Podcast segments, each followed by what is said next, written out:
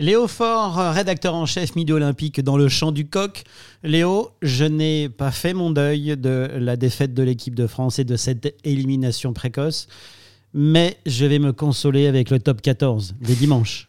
Tu n'as pas fait ton deuil et dis-toi que pas grand monde a fait son deuil. C'est vrai, quand on en discute tous autour de nous, et moi le premier, on a du mal à digérer ce qui s'est passé et cette défaite d'un point dans les ultimes secondes face à l'Afrique du Sud, parce qu'il y a un côté brutal, parce que l'histoire elle n'est pas achevée. On a l'impression qu'il manque quelque chose, qu'il nous manque une partie de cette Coupe du Monde. Et c'est vrai que beaucoup de monde a du mal à tourner la page de cette Coupe du Monde alors qu'elle continue, qu'on va avoir une finale qui s'annonce superbe, après des demi-finales qui paraissaient un peu plus déséquilibrées. Et au milieu de tout ça, il va falloir qu'on reparle de top 14. Alors, c'est pas certainement pas une punition, mais c'est vrai que la sensation, elle est un peu étrange. C'est d'autant plus étrange, comme tu le dis, que la finale, c'est le 28, le top 14, c'est le 29 à 14h. Oui, c'était prévu de longue date comme ça. Alors, on espérait tous que la France, c'est en finale, voire championne du monde, et que le dimanche serait un moment pour aller célébrer au stade, voir le top 14 et surtout discuter avec les copains, boire des bières de la France étant enfin championne du monde. Ça ne sera pas le cas. Malgré tout, il y aura du top 14 dimanche, effectivement, parce que c'est semaine de reprise, après 7 semaines de coupure, ce qui est très long, ce qui est unique. Ça peut paraître un peu particulier pour les profanes. Ça s'explique, puisque une coupure de 7 semaines pour une compétition qui occupe déjà tant d'espace, c'est immense.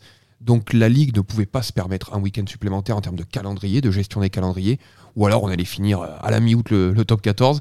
Donc il y a eu cette obligation de reprendre tout de suite, dès le lendemain de la finale et tout de suite la Coupe du Monde finie.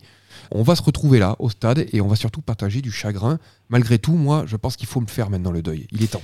Pour être très honnête, quand on en discute avec les décideurs à la Ligue, quand on en discute un petit peu du côté des diffuseurs à Canal+, il y a quand même une inquiétude de se dire « oui, le top 14 reprend, ça va aider à tourner la page ». Peut-être que la page en fait sera pas tournée et qu'il y a encore un rapport assez déceptif au rugby et que ça vienne impacter les affluences au stade, les audiences télé du top 14 parce que le choc émotionnel a été très fort. Maintenant voilà, il faut y aller, il faut repartir. On a nos clubs qui sont pour la plupart en très bonne santé. On a certainement le meilleur championnat au monde. On a quand même beaucoup d'arguments à vendre autour de ce sport.